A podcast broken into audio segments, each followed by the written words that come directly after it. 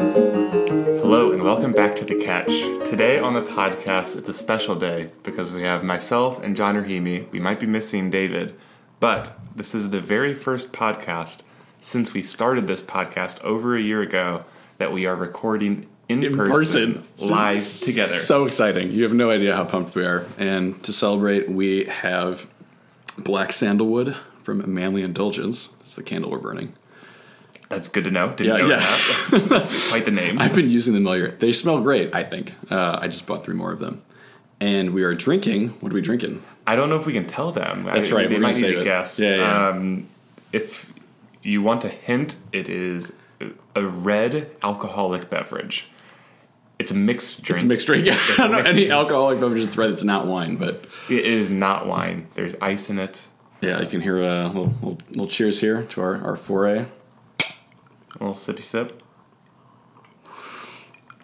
Oh, wow. I'm excited. Your It- glass is significantly less full than mine now. I, I didn't have coffee today. That's right. And so I've been trying to get my caffeine fix a little bit, honestly, the last 30 minutes. Like, I started getting kind of a minor caffeine headache, and I was like, ooh, I need to get Ooh. my caffeine into Are you that addicted? The thing is, is I shouldn't be. I, I don't drink that much caffeine, I don't think. I have a cup of black tea in the morning. You drink tea? I do, yeah. I, I love a good cup of tea. Nah, I didn't know that. I'm, I'm picky about tea. I only do black, like just straight English Earl Grey black tea, or I'll do like a mint tea, or like something with like mint in it. I feel like I I'm don't. learning so much about you in person. I, I don't. I didn't know that. I don't do fruity teas. Fruity teas gross me out. I don't do green tea. Grosses me out. So I'm, I, Green tea's gross. I, I'm picky about tea, but I'll do certain teas. I do it in the morning though because it's a little less caffeine than a cup of coffee, and so like it's a little bit more of a gradual pickup. Hmm. And there's less of a crash for me in the morning, so it kind of gets me to lunch, and then lunch, my lunch obviously carries me over. Yeah. And then I have a cup of coffee in the afternoon. I have like you know, Really? 14 ounces of coffee, like 1.30 p.m. I'm pretty like strategic about it. Yeah, so regular on your coffee intake. I am. I, I am. It ends up being like I think I calculated it one time, um, right around like 200 milligrams of caffeine every day, about 60 milligrams and eight, eight ounces of coffee, and then okay. So it ends up being about 200 milligrams, which to me isn't that much. It's way below like the rec- like the recommended amount that you take in per day. Like Oh, really? I'm, I'm nowhere close Oh. to like where it becomes like hey you have a You have a problem. Um, Are you, but are you a I- breakfast person? I am a breakfast person. Okay, see, that's interesting because I just found this out. I don't know if this is true or not, but uh, I was told that if you don't eat breakfast and then you have lunch, like a larger lunch or just lunch in general, it's not just like a cracker, you crash because it's like a sugar spike because you've been eating all day. And then you like crash hard in the afternoon. And they told me that I was like, you know, that explains so much about my life because I crash all the time in the afternoon, like real hard. That's interesting. I didn't know that was a thing. So I- yeah, Maybe that's why I don't I don't crash very hard in the afternoon from like my coffee or like from food. Maybe it's because I do I kind of do breakfast and I do a little bit of caffeine in the morning, so maybe like my body's like accustomed and ready for it when it comes. yeah. But I have to look into that now.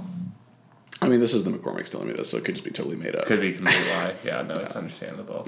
Yeah. honestly, it's one of my pet peeves when people I'm with and I'm like, if we're like on like a trip or something, Mm-hmm. it's like, all right, like, like, what are we gonna do for breakfast? And the person's like, oh, like, we're good. We'll just like wait till lunch. I'm like, uh, you're gonna wait for lunch. I'm gonna have breakfast. We're gonna have to figure something out. I'm gonna be cranky in about 45 minutes. I got an award in spirituality year for most uh, most likely to eat the same exact breakfast every single day because I did. I'd have two chewy bars, one chocolate chip, one peanut butter chocolate chip, and my cup of coffee in my beer mug, coffee cup, every day. I don't have a problem with that. See, I, see, I It's do. small and it's simple. It just gets you through the morning. I do a bagel Oh, okay. almost every day. It's it's like six days a week. I so you can buy bagels in six packs at the store. So I get a, a pack of bagels in, on Sundays Uh-huh. with then I'll get a pack of eggs too. So I'll do Monday through Friday are typically bagel days because I'm getting up early for work. It's like, Yeah, I don't yeah. want to eat.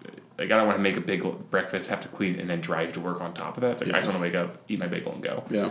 But then Saturday and Sunday are typically like my oh like okay Michael treat yourself Treat yourself. ha- have a little scrambled eggs Ooh. uh, which uh, this is non-biased feedback I got from somebody who had my eggs last week. Had my scrambled eggs, took No, one no. bite and said, Yeah. "These are some of the best scrambled eggs I've ever had." And I Some of the best. Some of the best. Not the best, because you're looking at. You know who said so? my mom, so she couldn't be lying to me. Wait a second. I'm gonna wa- storm. They're it. freaking good though. I'm sorry. I make good scrambled eggs. Me too. Do- Okay, are you do you dry them out? Are you uh, are you uh, creamy and fluffy? Fluffy. What are they creamy? Yeah, a little creamy too. Creamy. How much butter do you put in? That's the real question. Do you use butter? I don't. I see. I use. I use milk. Folks, he doesn't use butter. They're not worth it. Don't even think about it. That's disgusting. You gotta use butter. You gotta grease the pan in butter. I, I. It depends. Sometimes I'll do butter. Sometimes I'll do olive oil. Olive oil. I know, and people don't like it, but it tastes good. Oh, I'm Oh, you freaking you. Italian. I'm telling you. I, I have olive oil in my blood. It's disgusting. no, it tastes I've good. never heard anyone use olive oil Well, I did. ever. Well, I might have just been out of butter too last week when I made it. So that that might be also the hot take of the century. We're at 173. What does that mean? Is that a time? I don't, okay. I don't know what that means. Uh, It might be a tempo thing. Oh, okay. Cool. Um, yeah, we are recording in my parents' house because reasons. We can't record at the mission because there's nowhere to record there. Yeah, We can't record at my apartment because the walls are about as about as I don't know thick as a piece of paper, so you can hear literally everything, true. including the major intersection right next to it. You're gonna get used to. You're gonna get used to it. I think you're gonna get used to it. I, I am used to it at this point, but what was weird was I got like I'm so aware when like an ambulance goes by because the ambulances Mm. in Chicago have just the weirdest and most obnoxious sounds of all time. Do you have different sirens down in? Oh yeah, Really? definitely. No way. Sirens up here are weird. no way. Me and me and all my roommates said, "This is yeah, we we, we can't I get used to the siren sounds." But we were sitting there. I was making dinner the other day, and like someone was like, "Why is there like flashing lights?" And there was an accident right outside of our apartment. Ooh. We didn't know it. Mm. It's like we hear literally everything, Yeah. but we couldn't hear the accident. Like mm. how? It, no, no one was hurt. So I mean, good. it was it was all okay. It was very minor, but still, we were like, if we could hear literally everything, Yeah, we should not- be able to hear that. Like, Yeah. like it's kind of alarmed we couldn't, honestly. Seriously, yeah. I've gotten used to the fireworks and the gunshots, but I, th- I think I've gotten so used to living like in the city and around like noise. I need noise now. I can't go to sleep without it. She had a noisemaker. No, I seriously. I thought I was talking to one of the sisters. She told me she's like she bought one, and I asked "Hmm, how much are they. They're like under fifty bucks. Oh, yeah. so it's not bad. Like I need a fan going, or like I started my bad habit of listening to podcasts when I go to sleep. Which, as Logan, I told him that and he just goes, "So you listen to two people talk to you as you fall asleep?" I was like, "Well, yeah. When you put it like that, it sounds a little weird, but like it's not weird. It's just I don't know. It's something about it. It's just very soothing. You get to listen to something." nice or formative, and then you kind of just drift off, and you wake up at like 3 a.m. and you're like, oh, I should turn off the podcast. Turn off the podcast. Yeah, I've uh, I don't I don't really listen to things. I like like pitch black, dead silent. Mm. See, I, I grew up I grew up with like a light, like not light, like my my room was never like that dark, so it was like Oh, really? It, like it was connected to a hallway that was always lit up, and so it was always kind of like brighter, and so I was kind of used to that. And then like I always had there's always like sound going Mm-hmm. on because like there was a sound like um, my parents had a noisemaker, and it was like Mm-hmm. there was next to me, so I could always hear the sound maker. But now I'm mature. I'm Like I need pitch black. I need zero noise, and I will sleep like a baby. And that sleeping condition is only offered to me when I am at home in Metamora in the middle of nowhere. Yeah, I was gonna say, Yeah, that, that doesn't happen ever, anywhere else. So your life is so hard. it is. It's tough. But you know what? Your life's not about you. Perfect segue into our topic. oh, are you sure? I think so. I'm proud of it. I was thinking while you were talking, because You're waiting for me to say something. yeah, I was like, give me something to like go off of here because I gotta, have a smooth entry. As a selfish, self-centered person, it was easy for me to provide that to you. Well, thank you. And it was as a selfish person, it was easy to totally ignore everything you were talking about because I disagree wholeheartedly with it. I, I don't. I, I agree with the the pitch black stuff. That's fine. Fair. Like, but I can't. I can't do noise. Maybe it's an uncomfortable with silence. I don't know, but it just helps me distract myself. Fair enough. You That's, I, I, can, I understand it though. Also, the guys next to me are watching anime, and I got one of them giggling like, like a little schoolgirl as he's watching his show. He's like, "Oh, oh, anime!" and he's snapping his fingers. He's so excited. I can't clap because that'd be rude. Like, You're snapping. It's not better. It's not better. so, anyways, yeah, we wanted to talk about a topic near and dear to our selfish little hearts, which is it's not about you, which never was a line that I liked until my 30 day, when I thought about it more, and it was something that Mick used to say to us, and maybe still does sometimes. But he has said to me in college all the time, and I thought this guy's a punk. Like, get off my back. Stop telling me these things. All right, you're you're taking this too seriously. This whole life thing a little bit too seriously. You know. And on the 30 day, uh, it was like the first week, first couple days, and you're praying with the the principle and foundation, which is you know, man was created to praise, reverence, and serve God, and by this to save his soul from Saint Ignatius. And as I was thinking about that, this line kept coming to me. It was like, "It's not about you," and I was like, "Okay, I, that's from a movie. It's got to be from a movie." Do you know what movie this is from? No. It's a British lady. She's talking in a British accent to a man. She says, "It's not about you." I could not think of it for like the longest time. I was racking my brain. And then all of a sudden, in this glorious moment, I said, Lord, I'm just gonna let it go. And the next morning, as I was washing my face, it's Doctor Strange.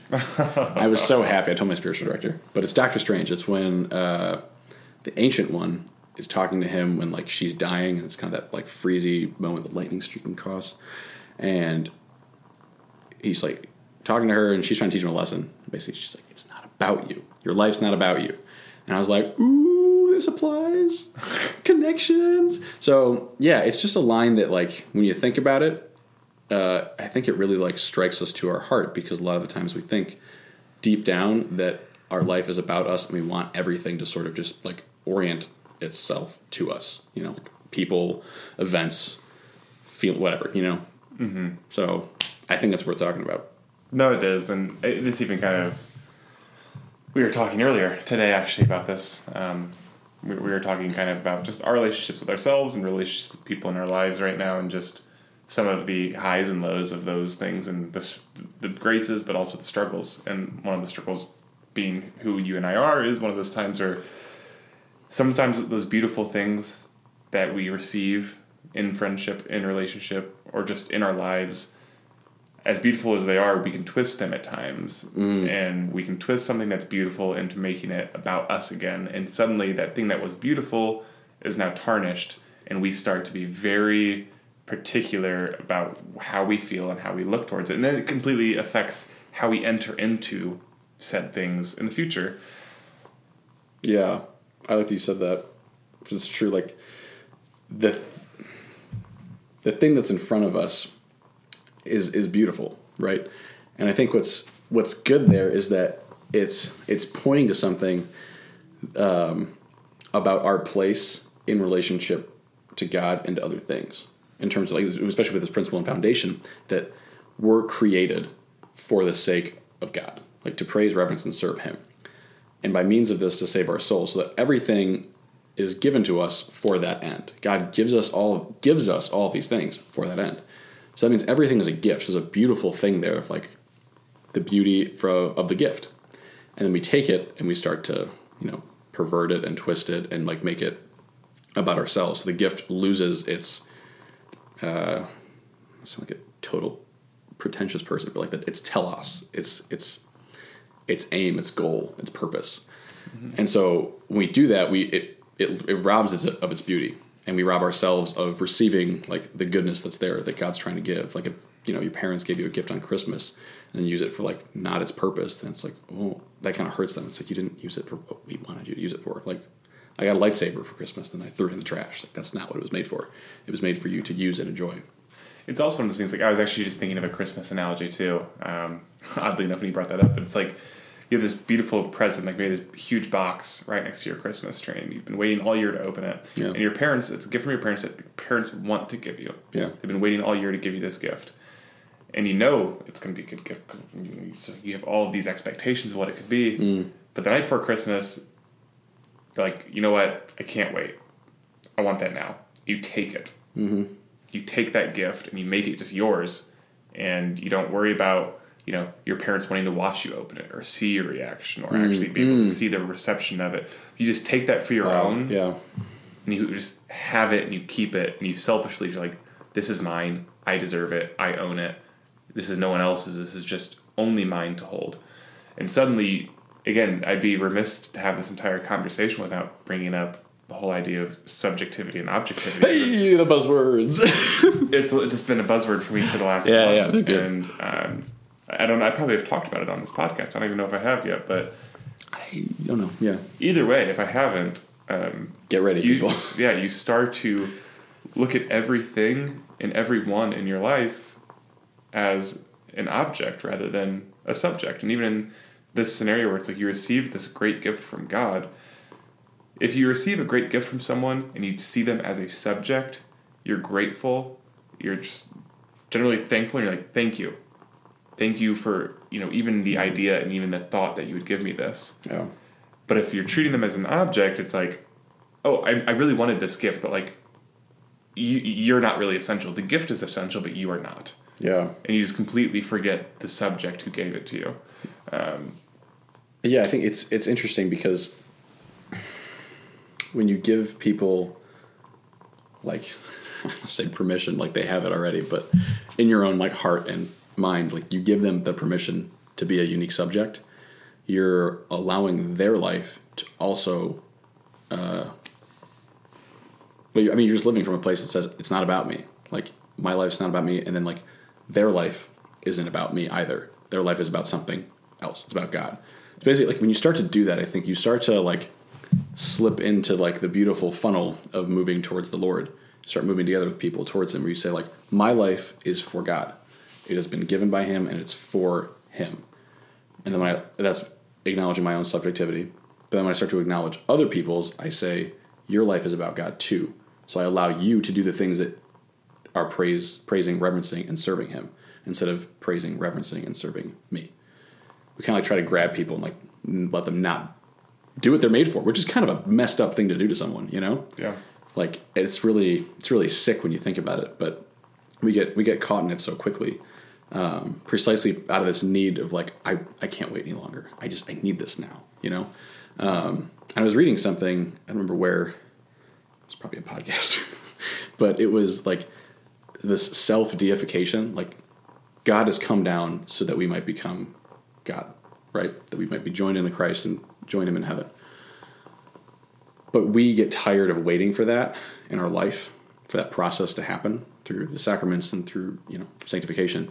That we try to do it ourselves, and so like by doing that, we are drawing other people into ourselves, just as Christ would draw others into Himself. We sort of take His role. Like I want to be my own God, and no one else can be subjects to me. But God is beautiful and loving in that He allows the subjectivity of His creation to be free and to exist. Yeah. There's a lot there too. Um, not only with the idea of like one making yourself kind of a god in some sense on earth of like everyone is an object, everyone is serving a purpose to serve you. Yeah, yeah, Um, or any of your actions are I'm only making an action. Maybe from you know an external perspective, it looks like I'm serving someone, but I'm serving someone so eventually I will be served. It's a very twisted. you Yeah. know, it seems like oh what a good person, but really it's a really twisted Right, right. Um, intentionality. But um, it honestly kind of explains a lot of I think the vice that we see Hmm. in our culture is like again I'm just thinking of this idea of like we're making ourselves a god. It's like what are our images of heaven? You know, what would you describe heaven of? You'd say there's probably a lot of joy. Definitely cheeseburgers. cheeseburgers, dirt roads, cornfields, yeah, all of those things. I agree, John. Raising Cane's chicken. Raising Cane's chicken is definitely in heaven. That is a guarantee. Yeah, Um, but like you imagine like everything that would make you just pure joy. I mean, it's Yeah. everything that is good and great is Mm-hmm. in heaven. And so it's like we think on earth and like what is what is it that we're being sold on earth? Like well, you're being told that the things that are going to bring you happiness on earth are materials, Mm-hmm. are parties, are you know sex, all of these different things, all these vices are being sold as like this is what happiness is. yeah, And so it's like, oh well, if I have this idea that it is about me, and I'm making myself a god. I'm trying to live that out in this life. Your really only answer to making yourself, you know, feel like a god mm-hmm. is to go towards that direction. If it's actually all centered around just serving your own self desires, selfish desires, selfish needs, selfish pleasures, and suddenly it's like, well, it's it's going to naturally lead you down that road because you have no context into what you're living for. It's like only truly if you are not living for yourself and you're actually living for God do you realize, okay, this is actually where that joy and that happiness is the source of where it comes from. Yeah. And I can't actually live into that of heaven yet but I can tap into an aspect of it. Mm-hmm. But again, we lose patience. We're like, well, I don't want to wait for that. This seems really good right now. And this serves me right now. I have instant you know, satisfaction. Yeah. I don't have instant satisfaction always when it comes to me trying to live out my relationship with God perfectly. Yeah, I think something we've talked about before, right? This kind of lie that we live into that our lives are sort of, especially in the Christian life, that our Christian life is about this, you know, self perfection. That I'm perfecting myself. You know, that's what we, we make holiness about self perfection, like moral perfection. In reality, like that's not really what the scriptures are getting at. Um, when we talk about holiness, even like when in Matthew's gospel it says, "Be perfect as your heavenly Father is perfect." Um, like perfect there is, is dealing more with like faithfulness um, and like the set apartness for God, like an, a leaving a space open for Him, and that leaving a space. I think we talked about this before, but like that's what the subjectivity is of saying like I'm leaving a space for you to be you, and reverencing you as you. So I can be me and you can be you, and I'm not trying to like diminish you such that I can grasp you and control you and bring you to myself as you have nothing else. And even in that, though, you're talking as if it's just like you towards me. Like you can twist it and just put it like with you with God as well, like giving space of like letting God be Yeah. who God is. yeah, like, instead of bringing him, like Not- I, I bring him down instead of him coming down himself. exactly. You know? exactly. Yeah, not trying to pull him down and put this expectations like this is what you are. Yeah, and this is what you're going to be for me. yeah. It's Or like, the other like- thing, like I ascend to him, I can do it myself. yeah, You know, like if I just do X, Y, and Z well enough, I'll I'll get there, and that becomes really like tiresome really fast. But also, it's like it makes it about you because it's like what are the things that I need to be doing to be better? And we've like we talked about this today. Like I can get isolated on myself and thinking I don't need to be around other people because they're not helping me do the thing. If I'm alone, I can focus on what I need to be doing to be better. and it taps into like just like American culture. I know we've talked about this before, like just workaholism and just like Yeah. you know, pick yourself up by the bootstraps. Like I'm all for it. I'm probably more aligned with that than I would like to probably admit, but like we have that idea of just like turning it in on ourselves. Like it's this good desire of wanting to be with the Lord and wanting to grow in our faith and grow closer to God, but it is very quickly turned and transformed. It's like well, if they're not helping me actively grow there, they serve no purpose in my life. Ooh, doggy. Yeah. Uh huh.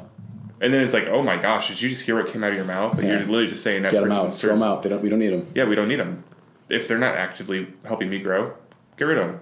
They don't do any. They don't do me any good. If anything, they're actually doing me bad. Yeah. So I need to actually detach myself from them. And again, I literally complained on a past podcast, maybe one or two episodes ago, about feeling you know, isolation, Mm. feeling alone, and I have been that guy who has said they're not actually really like you know actively helping me like grow or helping serve me in this way. And it's like, what did I just say? They're not actively serving me. Like that is the epitome of making a good desire and twisting it and being like, Yeah. this is about me. And this is all about me. Yeah. And only me.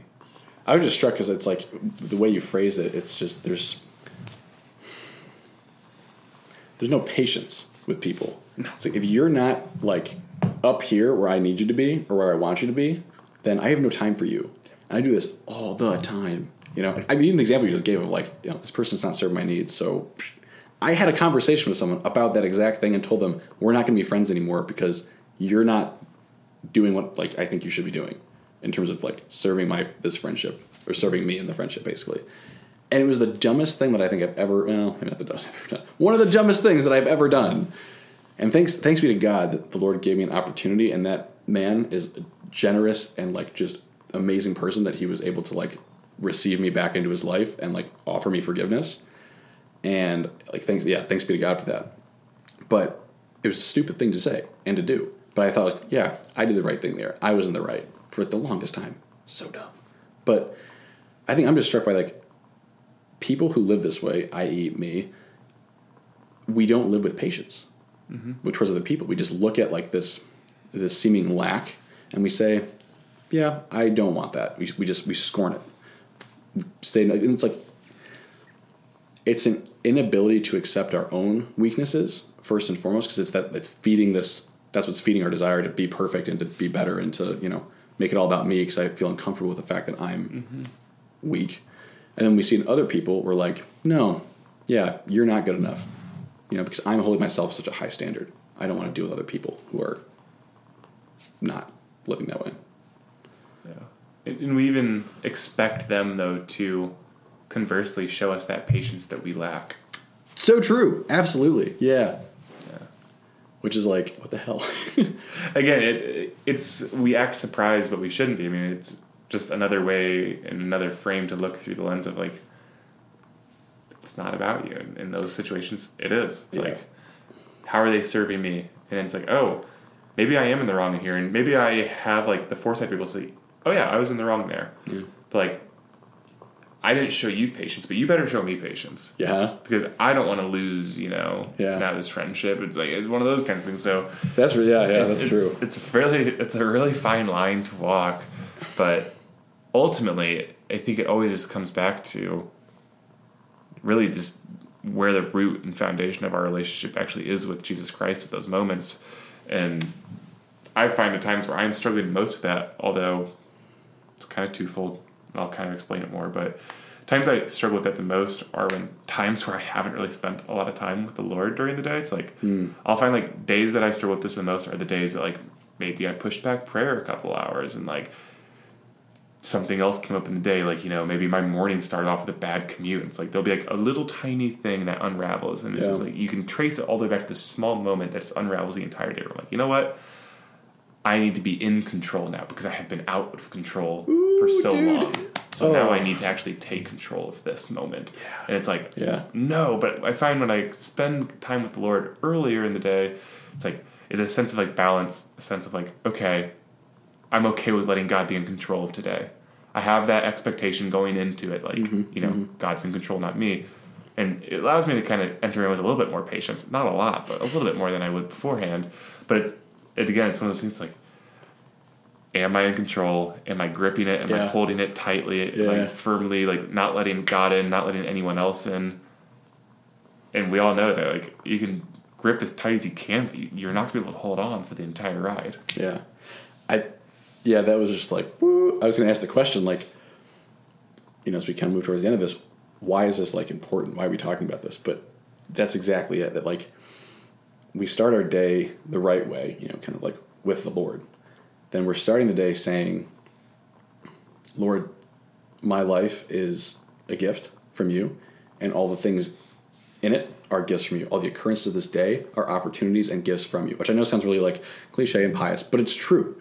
Because when you see it that way, you can be patient and grateful for even like the really bad commute or the person who's a total jackbag in front of you or like it's just not, you know, whatever. All the little things in our day, like we can, you start to live with the Lord moment by moment, seeing like, oh, that's where you are.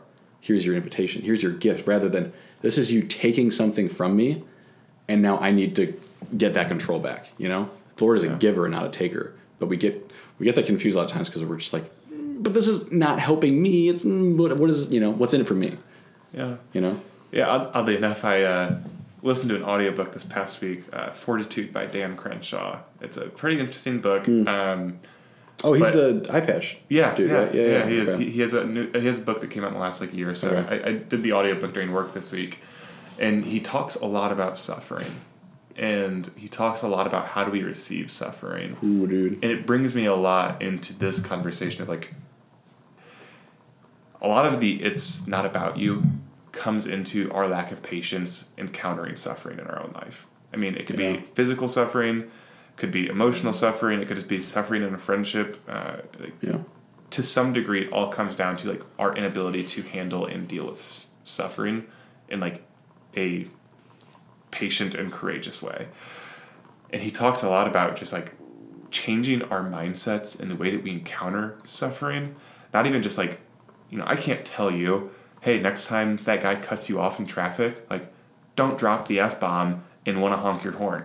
Because they're going to cut me off next week and I'm going to, you know, I'm going to be really angry again. Like, That's, that's not going to change. And I can't expect that maybe to change for me. And may- Maybe some down the road I'll become much more patient, but more than likely that'll be something that would annoy me now just as much as it would 30 years from now if I was far holier than I am now. It's still going to be frustrating. yeah, But he's like, changing the way that we are actually encountering it in those moments is really where the opportunity is. And saying, uh, kind of, had this way of saying, it's like, this happened to me.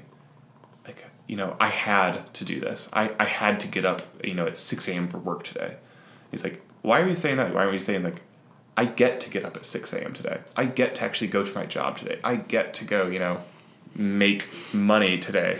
It's, like, it's a bad example, but it's, like, money. it's literally just like changing our perspective of like when we encounter suffering in those moments, like as soon as those negative ideas and those feelings of like turning it towards ourselves are coming, we can match those and we can combat them with equally positive ideas and thoughts of like we have these negative things coming, like actually no. I don't have to be upset about this. There is another response. I don't always have to choose the negative response. I can choose actually to be charitable in these moments. It's a lot harder True. and you will not do it every time or be perfect at it. But something that I've been thinking about more is like one being patient with myself in moments mm-hmm. where I don't show charity or I lack charity, but also when I feel those negative thoughts or I feel those things like of me shifting it towards myself, if I'm, if I'm aware of it in the moment, mm-hmm. being like, okay, like I'm aware of it. Now I have two choices. I can keep entering into this mm-hmm. knowingly, knowing that I'm like, you know, doing something selfish, Yeah. or I can meet this with an opposing thought or an opposing like disposition. Yeah. And when you do that opposing disposition, I mean, it's hard because then all of a sudden it's like, well, I want to, I want to listen to it. Like you know, I want to do this one, but that one, now that I've thought of it, there's something there, mm-hmm. and there's weight mm-hmm. there, and it, it draws your attention. And so I, I don't really know where I was going with it, but there's more of like more of like a practical Yeah. Yeah. look at it of like uh, I people have told me that for years like it's not about you and like you can tell me it's not about me all you want at the end of the day there are certain things that like I could think I could remember this podcast you know two hours from now when something happens and like Whatever. whatever yeah yeah whatever I, I could Yeah. but it's like okay in real life practice now how am I going to handle that Yeah. and I think one of the first ways we can do is start to actively combat those thoughts and combat combat those Yeah. inclinations with opposing inclinations and thoughts, even if they aren't really what you feel. Fake it till you make it. Fake till you make it. Didn't we say that in one of the podcasts? We said that, right? Probably. Yeah. Either that or you told me it. So yeah the um no i think it's good right that we have some kind of practical thing for this um i think one caveat Yeah. not to your point but just to like reinforce it about suffering that like we have to remember that like suffering sucks. We can't glorify it to the point of saying like or thinking in our minds and having this you know image of what our suffering is going to look like when we get there because we're always going to be let down by that where it's like i'm going to suffer so well i'm just going to be so patient and like so joyful in it. Mm-hmm. It's like yo people christ was sorrowful unto death. He was sad and like mm-hmm. beaten down by the weight of his suffering. It was not this really nice cutesy kind of deal. Like he wasn't just like smiling at everyone like oh it's okay you know don't worry about me i'm doing great god be praised you know? It's like he really entered into it. So like when we do that meaning when we suffer we have to participate in it with christ which means like it's gonna suck. It's really gonna suck. Um, and we might not understand what's going on until we get to heaven or might like something might be revealed to us in this life. Great. But either way like like you said being like generous with ourselves of saying like this is gonna suck. That's okay. But i'm i know i'm uniting it to the lord's cross Yep. for the salvation of the world. That is what is going on there. Like that's what we need to remember. Uh, and the other thing i think with the, the thoughts is like yeah we're we're being present. Because when we get angry and then or whatever i don't know something distressing happens what happens is like i'm just thinking of the car example right? Like someone cut me off. This always happens. You know these people are always like this. We're, we're moving away from the present and going back to the the past and to the future like you know kind of generalizing everything. So we're leaving the present moment. We're leaving where god is in this moment and going into our own little world of like my past my future. Things that aren't where god is right now with us. Saying like here you know? Mm-hmm. It's basically just like imagine like someone's handing you the gift and you're like okay where's the where's the cameras you know like you're looking around for like the thing to like kind of you're basically just leaving the moment. Yeah. that's all there's to say about it. And like that is tempting as all get out and it's really it's much more easy to start extrapolating from there because the present's kind of hard to deal with because you don't know exactly what it is what's happening there. You have to really discover it just like you would discover what's inside a present a gift when it's been given to you Yeah. wrapped up.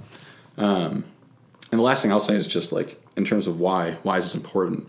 I think because when we say it's not about you and we take that to heart we can sit in prayer with the Lord and understand that if my life is not about me, then the way that I see myself, this goes back to the podcast we did about lies. But if I see myself the way that I see myself, then it's going to be totally janked, right? It's not about me, it's about God. So I start to take on His vision of me. I start to see myself the way that God sees me. Mm-hmm. And that totally changes my life.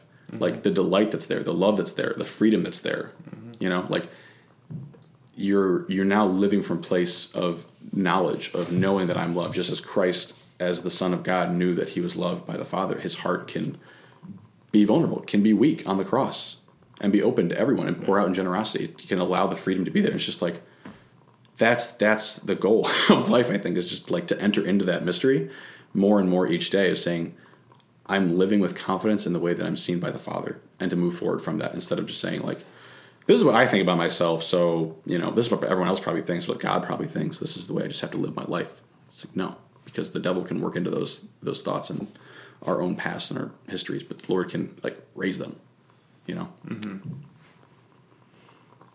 I don't have anything to add. Okay. That's a good place to end. nice. Um, thank you everyone for listening and uh, partaking in the first live podcast. Woo. Appreciate y'all.